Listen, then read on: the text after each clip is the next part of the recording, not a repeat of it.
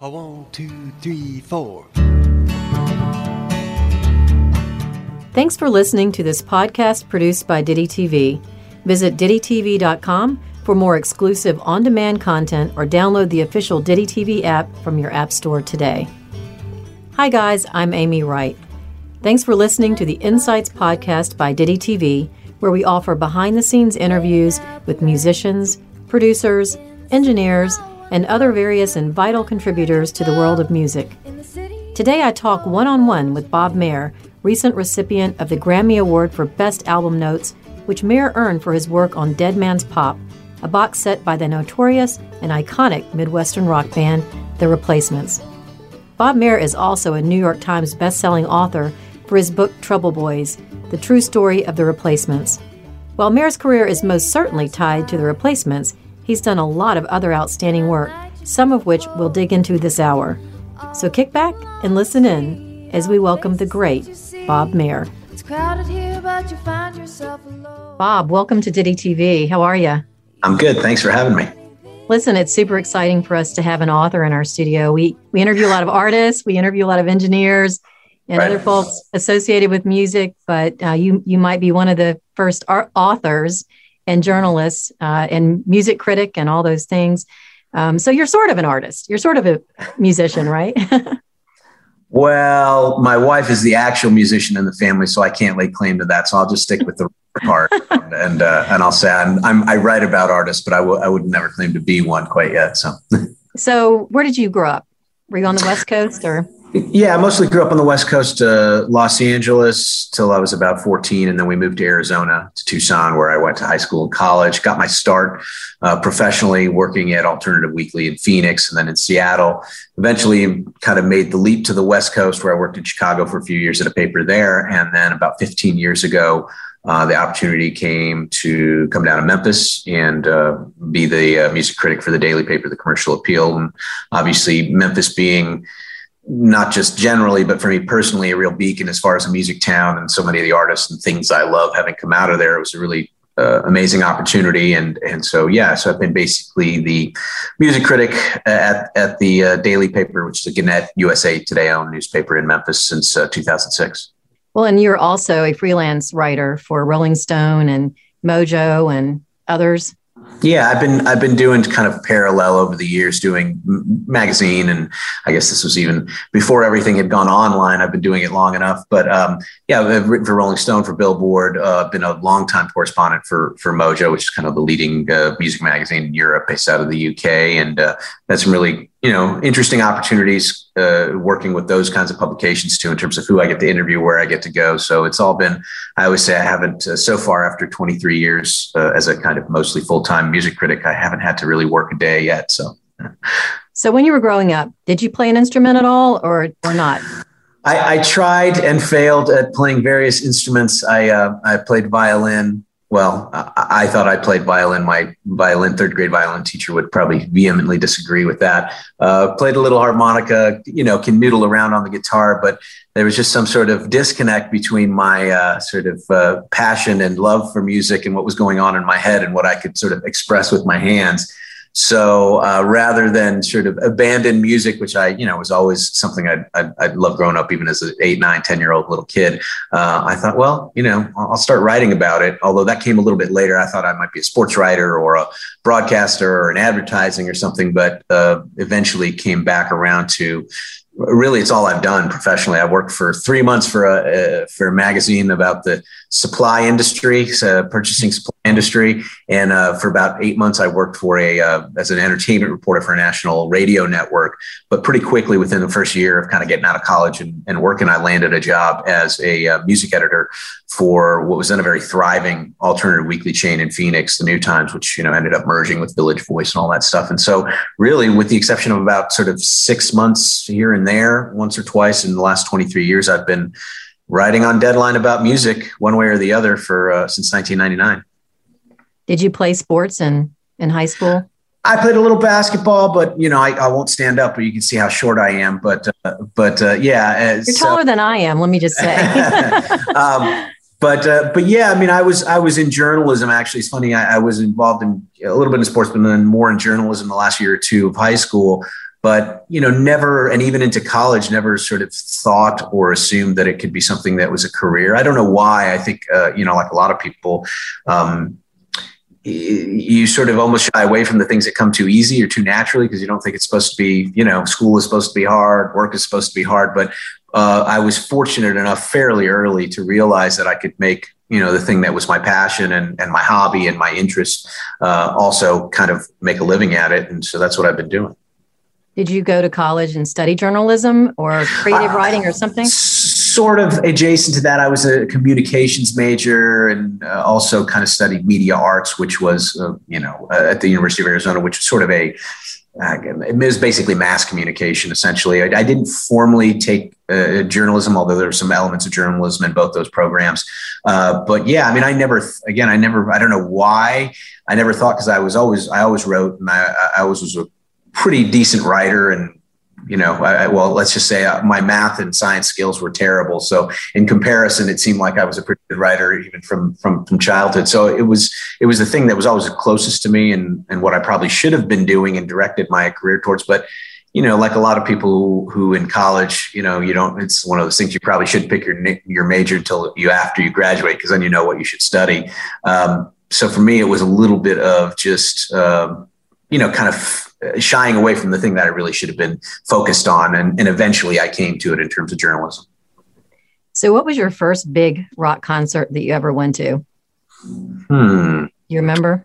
I saw, well, I, there's there's a difference between the first concert I saw, which was actually uh, at Knott's Berry Farm in 1980, one, uh, there was uh, the at the time Dukes of Hazzard was a very popular show, uh, which is a bit in politics now. But uh, it, it, and Tom Wopat, who was one of the stars of the show, was they had the General Lee on display, and Tom Wopat was sort of performing a concert. I think he had a sort of brief career as a country musician, um, or maybe not so brief. And uh, so that was. The actual first concert I saw was probably six or seven, uh, but we were just there at the amusement park. The first real show I would have seen actually was probably about 84 five, I saw Tom Petty and the Heartbreakers. Uh, an older friend of mine, family friend, uh, took me to a show at uh, in Los Angeles, and it was actually one of the shows that was recorded for his live album, Pack Up the Plantation. So, pretty good first concert in terms of seeing Tom Petty and the Heartbreakers kind of at their peak in the mid '80s. My first was Cheap Trick. Oh, that's great, great. Yeah, that's funny. My my first, uh, I was lucky when it, we, were growing up for a time when we lived in Southern California. We lived in Santa Barbara for a bit, and it was really the heyday of, uh, you know, Def Leppard and Van Halen. Not that there's anything wrong with either of those groups, but uh, my neighbor, who was a few years older than me, a guy I kind of uh, looked up to, it just so happened he was a massive, massive Cheap Trick fan. So I kind of that was the first record I bought was a Cheap Trick record, Next Position Please, which came out on my when I was seven or eight. And so yeah, so Cheap Trick is very close to my heart. I'm actually surprised when I look back that my parents allowed me to start going to these concerts when I was 12. Right. And uh, th- so they were pretty progressive for that time. They allowed me to go see live music, and I was hooked. When were you really right. hooked on live music?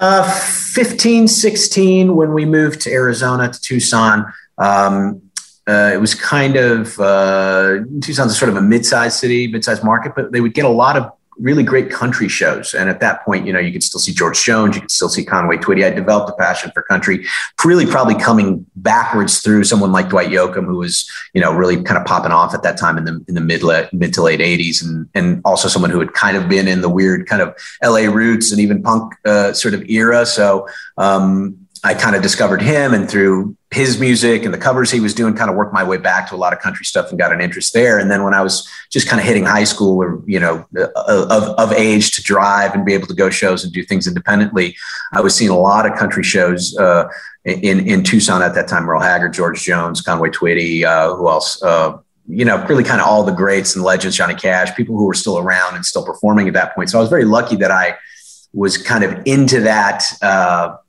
you know, into going to seeing shows when you could really still see some of those legends. Truly. Well, so you get out of college and you get a job in, in Phoenix as a music critic. Was that lucky, or did you apply for the job of music critic? It, it was sort of lucky. I was working in radio at that point, and um, when I was a young, when I was younger, sort of just out of high school, I would go up to Phoenix. At that point, Tempe, which was the college town in Phoenix, was kind of really popping off in terms of the music scene. There was a lot of bands that were being signed. It was kind of seen briefly as the next Seattle in the wake of grunge.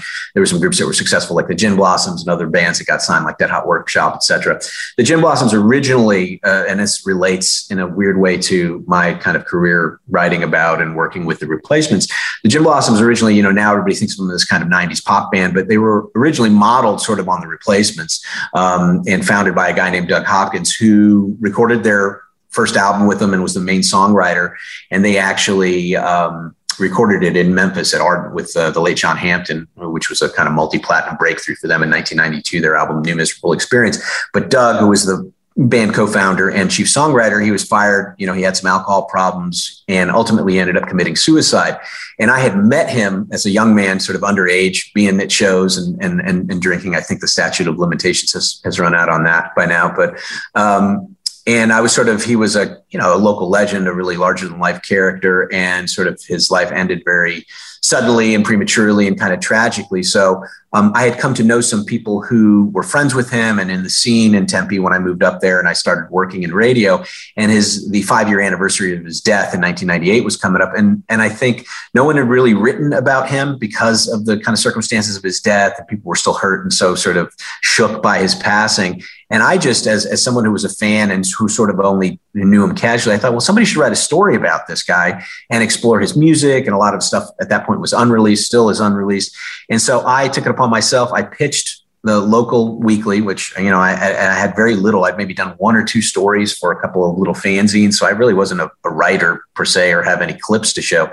But this guy Gilbert Garcia, who was the music editor at the Phoenix New Times, took a chance on me. I said, "Hey, I have an idea for this story. Fifth anniversary of Doug's death. I'd like to do something." And I was able to kind of talk to uh, the people who knew him, who grew up with him, his family, his friends, and it was published you know, on that five year anniversary and caused a bit of a stir because, you know, here was a guy nobody heard of me, never really had any experience writing, but managed to land and put together a pretty interesting uh, story about this guy who was a local legend. And um, that really was the, was the, and I only thought I was going to, I thought I just want to do this one story for my own interest, for my own kind of sort of investigation of, of, of what I wanted to know about him. And I never really had any real thoughts of, of pursuing a career, although maybe in the back of my mind. And that story basically landed me the job as music editor of the, of the New Times in Phoenix which at that point was a massive company. I mean, we think about alt weeklies now and they're sort of, you know, the size of newsletters. It was like 150 to 180 page uh, weekly every every every Thursday, every Wednesday that came out. So it was a pretty heady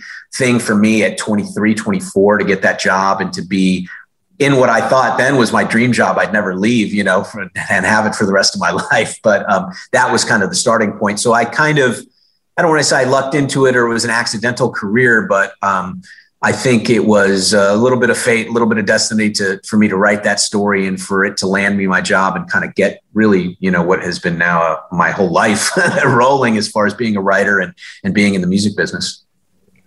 Did you wake up and say, "Who who gave me the right to criticize other people's music"? Well, you know, that's the part uh, for me that you know I've done it. I've, I've written reviews. It's part and parcel of what I've always done, um, and I try and and I you know I've I've adjusted that in a sense based on you know when I started out I was working for alt weeklies. It was always kind of you know tongue in cheek, a little trying to skewer people, had a certain aesthetic sense uh, and sensibility. Um, and over time, you know, I've written for different kinds of magazines, different kinds of publications all over the world, and you know, been writing for a daily paper for 15 years. And so my view of that has changed. Truth be told, it's always been kind of the least favorite part of my job is doing straight reviews or doing criticism. I guess I'm as much as I'm interested in the art, I'm more interested in the artists and the people and the stories. So I've always kind of considered myself more of a uh, feature writer who does criticism. Um, and, and, and, and obviously in doing working at a daily paper, I've had to kind of really hone my, my chops as a, as a news writer too, and an investigative reporter as well. So it's all been good. You know, these kind of different experiences I've had have given me different and new perspectives on what it is, you know, a, a music writer, a music critic or a reporter does. But, um, but yeah, I mean, for me, I think I've always been less interested in the idea of, criticizing art, even though that's a very important part and it can be just as artistic and important to the process as, you know, the people making the art. The really great critics sort of transcend the, that box. Uh, but for me, I've always been more interested in the stories behind the music, the stories behind the songs, and the people behind the songs ultimately. I was wondering if it's hard to write about something that you don't really like. You know, we all have music we love and music we don't love. Well, I think that, that, yeah, I mean, I think that's true. I think that being at the, at the commercial appeal has kind of really taught me that in, in, terms of the reviews, specifically like say concert reviews, where you're going to see a performance, a production, uh, an event, really, and you can't, I think, bring your sort of musical biases or prejudices or opinions to that. Because you know obviously if you don't like eric clapton or you don't like whatever it is you might not like his show or if you're not a particularly big fan of say you know whatever touring country artist. But what i've tried to do with those is really judge it from the from the perspective of uh, entertainment value of execution of you know did they sing well? Was the production good? Was it interesting? Did it hold? Your thing so i'm not sort of coming at it as somebody who's has a sort of jaundiced opinion about the music necessarily, but coming more from a pure performance perspective, did they put on a good show? And I think, uh, you know, and, and I found myself surprised at what entertains me and what holds my interest and what I enjoy. Sometimes the best shows that I have seen and written about and praised are by the artists that I have no particular feeling towards or might even be disinterested or actually dislike, you know. So that's almost kind of a weirdly rewarding or uh, uh, an interesting experience in and of itself you know when you kind of just sort of view the the experience of a performance or a concert in its own kind of prism or in its own vacuum and sort of just enjoy it on those terms so when you undertook trouble boys was was that a natural outgrowth of everything you've been doing or was it a big undertaking it became a bigger undertaking than I would have real than I thought at the beginning. You know, I always joke that uh, when I got the contract to write the book, I told my editor it would take two years, you know, a year to research and and and get get going in a year to write. And of course it took about seven. So it's about three times longer than i predicted. But part of that was you know i made a lot of did a lot of things that took longer because i was a first time author just learning about the process the logistics of interviews transcribing interviews you know kind of synthesizing research and so forth. So some of that it took longer than normal because it was you know you're making a lot of the rookie mistakes. And some of it was that the story really sort of um, just kept like a thread. It just kept coming uh, apart and, uh, and uh, revealing itself to me, and it was just like this thread thread that never stopped. Um, so for me, like again, it was almost like the story I did that kind of got me my job. It was I felt compelled to know more about this band that I had always loved, the Replacements, who had been written about quite a bit. They weren't some obscure band; they never became superstars, but they certainly weren't uh, unknown and yet despite all the coverage that i had read of them and all the things i knew about them there was still something missing in my you know i felt like there's a hole in this story. There's something more to this. And so it was really just a kind of personal curiosity that led me to do the book. And then of course seven years later it turned into turned into this kind of epic saga and journey to, to get to the heart of not just what that band was about but what it means to be in a band and what it means to sort of make a career in music where you really kind of come from nothing and have nothing and music is your only option, uh, which is what it was for those guys. Um, so yeah, it was like a lot of things in life. You start out thinking it's one thing, and, and it turned into something completely different. But um, fortunately, uh, I was lucky that I have a, a continuing passion and interest in the band, and so you know even now five years after the book was published and 12 years after I started the project, I'm still working on related projects, box sets, and so forth with them. And I still find them endlessly fascinating. So I was lucky that uh, if I was going to devote myself to a, a, subject or a band, it happened to be one that, you know, could hold my attention for and fascination for this long. Did you know them before you wrote the book? I, I sort of ha- was acquainted with them just in the business of kind of doing being a music journalist. I had interviewed Paul Westerberg, the lead singer and songwriter, and Tommy Stinson, the bass player, in their various you know post replacements projects or solo projects. And I knew some of the people that were involved with the band professionally. Some of their their old A and R guy at Warner Brothers, their longtime manager and and and uh, co-founder of their original label Twin Tone, Peter Jesperson. Um, so I was kind of acquainted with them um, in 2004 2004, I did uh, the first, I'd interviewed Westerberg a couple times. So in 2004, I got a magazine assignment to go out to Minneapolis and interview him in person for the first time. And we kind of hit it off. He was at an interesting point in his career and life. Uh, he was a new father, had just lost his own father. And, you know, despite his reputation as being, you know, rebellious and difficult and hard to get to, um, that day we had the conversation. He was very open and very uh, vulnerable, I guess. And we connected on a certain level. And so I thought for the first time, well, you know, despite what everyone thinks that this is like an impenetrable band and an impenetrable person to try and write a book about, um, I thought there was something there that that we could work with, uh, that I could work with, and, and, and kind of get to the heart of this this story that of this band that had fascinated me. And so that started a, a, process in it itself about a year or two of courting the band, talking to them, their representatives, meeting with them and saying, Hey, you know, I want to do this, but I want to do this right. And I, I felt like the only way to do it right was to have them on board and invested, at least in terms of you know their honesty their time and their ability to you know give me what i needed in terms of researching the story. And uh, through a lot of ups and downs i got that. And you know kind of that was the start of what ended up becoming you know a five six year uh, process to, to research and write the book. So um, so yeah i mean it, it, it was one of those things where i knew them but i didn't you know i was i was in there sort of you know i knew them from a distance but i obviously would come to know them a lot more over the over the ensuing years well, the replacements have notoriously had highs and lows, and I'm sure you had to cover all of that.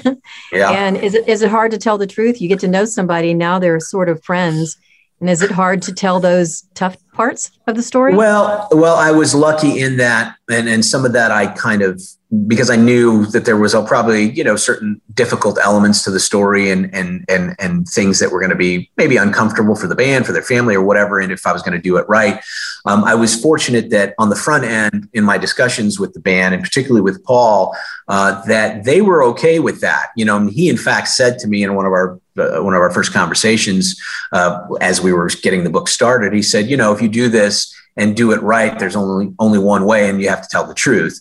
Uh, and that truth may not always make us look good or or be super flattering, but you know, don't bother doing this. Essentially, if you're going to pull any punches, which I didn't. And you know.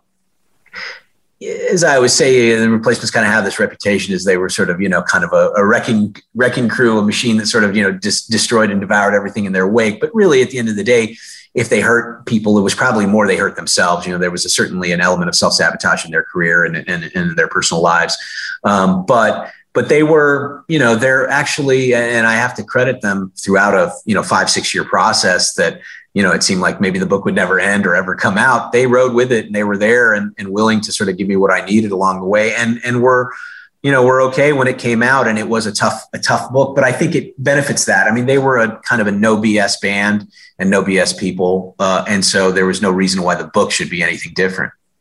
Did it connect with their fans? Because I know they have very, very loyal fans. And of oh, course, yeah. I think their fans really understand the band from those highs and lows. And so did the book really connect with those fans? I think it, you know there's a. Uh, I been, was very fortunate. The book was a New York Times bestseller right when it came out. It's got a lot of you know it was an NPR Book of the Year, Amazon Book of the Year. I won a couple of awards for it. So you know it's done well in terms of recognition from the industry and other critics. From fans, it's been mostly positive. Uh, I think some people were a little shocked because you know they have a certain idea. You tend to romanticize bands and you know, I've come to know people and their relationship with bands are a deeply personal thing, uh, and they take that. You know, fans take that relationship. You know, fan is short for fanatic, so there's there's a lot there in that in that relationship with a band that you know, obviously people you don't know, but just through that music and through the years of supporting them. And so I think some people were a little maybe put off or thrown initially, but I think ultimately, you know, the best comments I get about the book from fans are is like, I didn't know all this stuff and it really threw me for a loop. But in a way, it actually makes me appreciate the music more because I think when you know the story, when you know the struggle behind it, when you know how fragile and tenuous the, that band was, the fact that they lasted 12 years, made eight albums, and created this incredible legacy of, of, of music and art and and fandom. Uh, I think it's it's even more remarkable. So my hope is that people will listen after they read the book. Once the initial shock wears off of, about certain things, that they'll actually be able to hear and appreciate the music in a different and and and more intense way. Uh, and that they'll they'll come away knowing more about their favorite band, and and even if some of that sometimes that truth can be a, a you know difficult to to kind of think about when your beliefs or thoughts about them were one thing. I think in the end, you know, um, I, I always look at it as like I, my favorite bands. I wish they had a book this kind of thorough and definitive about them. And so if I've done that for, for the replacements, I've done my job. At this point, after writing a book about them, you're sort of a de facto archivist. And let's talk Dead Man's Pop because you wrote the liner notes for that. You won a Grammy just recently for that. How exciting! Right. Congratulations. Thank you. Um, How did that come about? Well, it was kind of again an outgrowth of the book. I had researched the band for so long, and in doing so, I had been given access to their archives at Twin Tone Records and ultimately at Warner Brothers Records. So I had done kind of the first sort of serious stock taking of their recorded archive. You know, what was there, what had come out, what hadn't. And in building my relationship with the band and researching the book and kind of being involved with them, I proposed, uh, you know, and in the midst of this, I should say that the band reunited from 2013 to 2015 and did the festival circuit, headline shows. It was, you know, a tremendous success. And, um, and so they eventually sort of stopped in 2015 and then shortly after my book came out. But somewhere in that process, I had suggested to the band, their management, and to their record company, Warner Brothers, hey, there's a lot of stuff here uh, in the archive. Even though the replacements had been, they'd been a one or two reissues or one reissue campaign and a couple of best of collections. They really had been sort of uh, their catalog had hadn't been sort of uh, you know strip mined or, or really explored thoroughly. So I thought there was a lot there that you know fans would love that I would love as a fan that could be heard. You know whether it was concert live concert recordings that hadn't been heard or um, studio stuff that hadn't been heard. So I proposed uh, back around 2015, 2016 as the book was coming out a kind of uh, overall big picture kind of program reissue campaign that you could do with some of this archival stuff, this unheard music. And so we launched it in 2017 with a project called Live at Maxwell's 1986, which was a multi-track professional recording of the original version of the band with Bob Stinson that had just been in the vaults for 30 years. And it was a fantastic, uh, fantastic performance. And for a band that whose reputation really uh, rested so heavily on their their live performances and their concerts to not have an official live album i thought you know that's the first thing we need to address um, so we put that out i produced it i wrote the liner notes for it. And it was fortunately a, a, really great success. It actually turned out to be the highest charting replacements record of their career. Um, sold, you know, really well for a, for a reissue of that kind. And so it allowed us in 2019 to get even more ambitious and undertake a project called Dead Man's Pop that you mentioned. Um, what that was, was a kind of, um, a, a, box set that looked at the totality of the sessions surrounding their 1989 album "Don't Tell a Soul," which "Don't Tell a Soul" is actually their most successful album, was their biggest seller. It had "I'll Be You," which was their biggest hit, but in a weird way, it's kind of their most maligned or most divisive album. You know, at least as far as uh, as, as time went on, it became considered that. Part of that was because uh, the band recorded the album with a guy named Matt Wallace who produced it, but the mix was handed off to a kind of more professional radio uh, mixer type guy. And I think in doing so, they were trying to at, after 10 years as a band, trying to have a hit, try and sort of get that success. You know, it's very hard to be a band for 10 years without any kind of real tangible commercial success. And so it was their attempt to say, okay, well, we'll try this and we'll try a professional mixer. We'll try and get on the radio. It worked to an extent. As I say, it was their most successful album, but it didn't really go gold, didn't really break them. And ultimately, it kind of that the failure of them breaking at that point kind of led to them breaking up essentially on the next album. They released one more record, which was sort of half a band record, half a solo album for Paul. But our thinking was, well, there is a really amazing um, album here uh, that the band had recorded but never quite came to fruition in back in 1989 and so we gave uh, matt wallace the opportunity to not remix the record but really finish mixing the record a job he had started back in 1988 actually and so that would be the kind of core of the record, a newly mixed record version of Don't Tell a Soul as the band had intended, which we call Don't Tell a Soul Redux.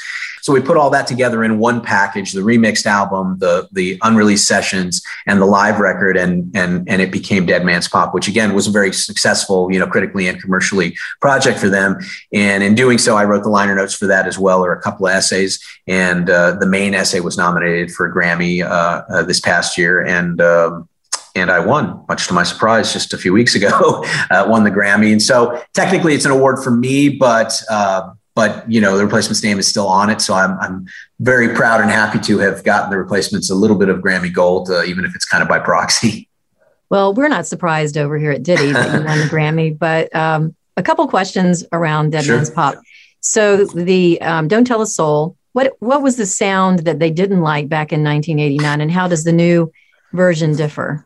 Right. Well, you know, it's funny and, and, it's a it's a good lesson in for people who sort of uh, might take the mixing process for granted how much that can affect uh, uh, what an album sounds like. Basically, they had made a uh, a bolder, more adventurous, more sonically um, ambitious replacements record. I think they were at a point, you know, after seven, eight years and seven, eight albums where they were kind of becoming more comfortable with the recording process and working in the studio. You know mostly their records have been kind of turned out pretty quickly and and being sort of impatient people they didn't really have a, a lot of patience for the recording process. But i think this is the first time that they were really kind of hunkering down and wanting to make a record that kind of uh, really sort of took full advantage of the studio and the process the, the studio process.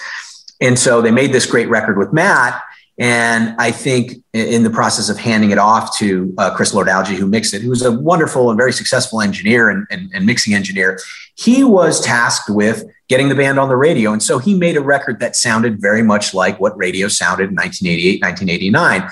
And he had a sort of set methodology in terms of how he mixed records and how he made things sound.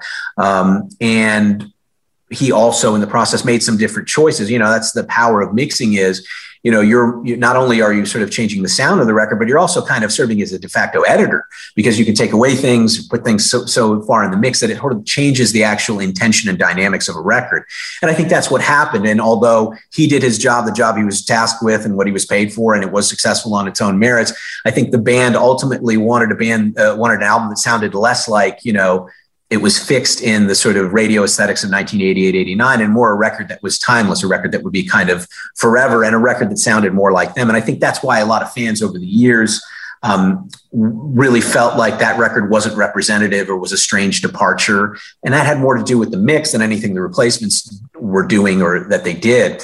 And I think with allowing Matt Wallace to mix the record as, you know, he had intended and the band had intended, it's a it you know sometimes these remix or unmixing projects are, are pretty minimal in terms of the difference it makes or the reinvention is pretty subtle. But i think in this case it's pretty radical and you're hearing um, much more of a replacements record and much more of a record that is a logical successor to their previous album pleased to meet me which they also recorded in memphis with jim dickinson. And so it really restores the album and kind of gives it its reputation back. But also i think uh, opens people's eyes and ears to the fact that yeah, this was a little bit of a different, bolder replacements record, but still very much a replacements record. And some of that is just you know little things of like chorus on the guitars or reverb or compression or the way he was sort of panning the stereo. I think with Matt, you feel with Matt's mix, you feel much more like you're in the room with the band. That uh, the the energy and the vitality and the humor and the looseness and the and the and the rough edges that had been sort of sanded off or glossed over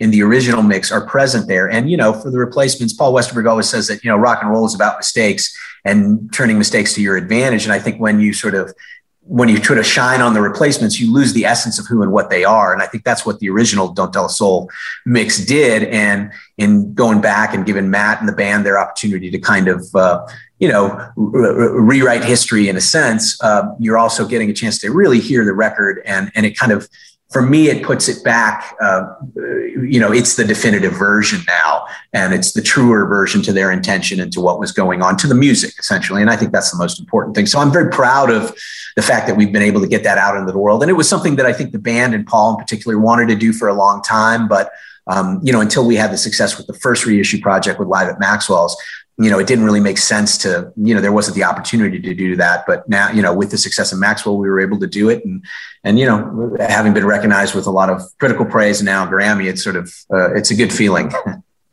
I bet it is. So on the Inconcerated part, the live portion of this, when they toured following this album, mm-hmm. did they tour with a more raw edge to the songs or did they tour oh. with the same sound as was in the studio? No, it, it's and that's one of the things. If you hear, there was the Inconcerated. It came out as a, a five song promotional EP, and of course, this version that's on the box set is the whole thirty song album, uh, thirty song performance. And you know, you could even hear in their live versions at the time uh, that it, there was a different version or a different aesthetic uh, approach to these songs than what was heard on the finished mixed album. So I think there was always a, a suspicion among replacements fans that you know something funny had happened in that success, which, you know, it happens with a lot of bands and it particularly happened with a lot of bands in that era, in the kind of big 80s era, where it was the dawn of digital recording. There was a, there was a very defined sort of approach to how records were supposed to sound uh, if they were to be commercially successful. And I think, you know, a lot of people made a lot of great records in the 80s with that approach, but I think, you know, the replacements weren't a, that kind of band. Uh, and you could hear it even then on the on the live records or the live recordings.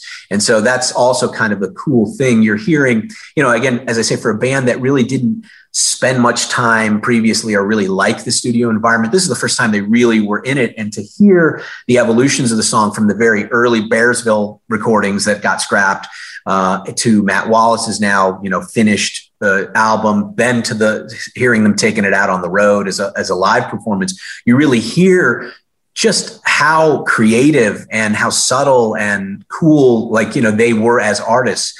You know one of the things i always try and stress with the replacements and you know the i tried to do it in the book is so much of what people know or think about uh, the replacements has to do with kind of their reputation their myth and their romance around them. You know they're these kind of drunken rebels you know who wouldn't play the game and bit the hand that fed them and all that stuff and and and were wild you know on stage and everything that goes with that but I think what sometimes gets lost in in in that kind of thinking is just how um, amazing a band they were and how wonderful they were as musicians and creative and talented.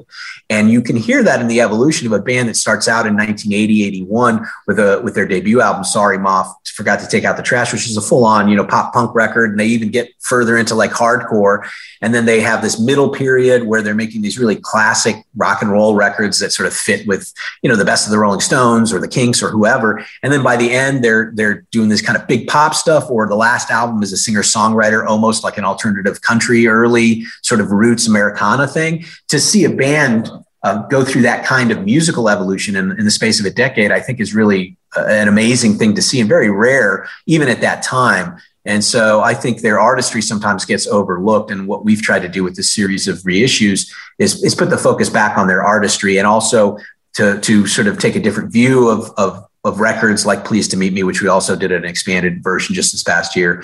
Um, and just really, you know, kind of shine a light on the fact that these guys, in addition to being great performers, great showmen, great rebels, great, you know, rock and rollers, they were also great musicians and great artists and great songwriters. One last question. So, sure. where were these Bearsville sessions and how does that, how did, how does hearing them kind of demonstrate the continuity between how they created the songs? Well, that's very interesting. So initially, they started making this album with Tony Berg, very successful producer. Ended up working with Michael Penn. He works with Phoebe Bridgers now. Really great guy, uh, but still who was very young at that point. And I think uh, you know, there was a kind of clash between them in the studio. They were working also, they happened to be, they sent the replacements up to Bearsville, New York, near Woodstock, which is a very rural, bucolic area. They were sort of staying almost like it was like staying in a summer camp in cabins on the property where the studio was. And the replacements are very much city boys and they did not take well to the country. Um, so the session sort of devolved in part as a result of that, in part because of kind of a disconnection with Tony. But they really did some amazing work up there. And I think in a way, it was the first time they'd ever really done any anything resembling pre-production on an album. And you can hear in those versions the songs still starting to take shape, starting to evolve. But you hear Tony's influence on helping shape those songs, so that by the time they went and worked with Matt Wallace, who really ended up doing the album proper, uh, they were ready and raring to go in a way that I don't think um, they had been previously. Again, it's all part of their evolution as studio musicians, as, as, as record makers. And so I think Bearsville is kind of key, both to the story, you know, as you hear it on the box set, you hear the songs starting and kind of taking shape, and also some versions that are you know not repeated and songs that are not repeated so it's a really interesting look at uh, the creative process of a band that very rarely allowed anyone, uh, you know, a look into their creative process, and sometimes didn't have a creative process. I think with Westerberg, so and the band in general, so much is is about spontaneity, about capturing the moment, about sort of live recording and live feeling. I mean, he's a guy who, even if he's written a song, he'll and, and written it three times, he'll still change up the lyrics and improvise in the studio in the moment. But I think with this album um, and this period, he's getting more into the refinement of his work and his art. And Bearsville is key because you hear that process uh, that ends up really taking full flight on the Matt Wallace sessions and, and even further refinement, you know, as they're performing the songs live on Inconcerated. Well, this is an iconic box set. It's for every fan, it's amazing. But for people who aren't fans, I think they'll become fans by through this box set. Um, Bob, it was great to have you. Congratulations again on your Grammy, and uh, don't be a stranger. I won't be once once all this uh, all this COVID stuff is over. I'll be back in your studio before too long, and looking forward to hearing some live music. So thanks again for having me. We hope you enjoyed this conversation with Bob Mehr. Don't forget to visit DittyTV.com for more exclusive on demand content and to download the official Ditty TV app from your App Store today. Thank you very much and see you soon. It's NFL draft season, and that means it's time to start thinking about fantasy football. FantasyPoints.com features industry leading experts and prognosticators using proprietary hand charted data to help you score more fantasy points. FantasyPoints.com is the place to go for whatever kind of fantasy football you play. Whether you play fantasy football, daily fantasy sports, or do a little bit of everything, Fantasy Points has the meticulously researched content to guide you to victory. And why wait for the fall? Fantasy Points also covers the new spring football league, the UFL. Join the guru, John Hansen, Scott Barrett, Joe Dolan, and other massive names in the fantasy football universe with an exclusive offer. Use code Pantheon for 15% off any fantasy points package, including the all in package, with access to every article, tool, and data nugget that Fantasy Points has to offer. That's fantasypoints.com and code Pantheon for 15% off at Fantasy Points. Fantasypoints.com. Code Pantheon. Score more fantasy points.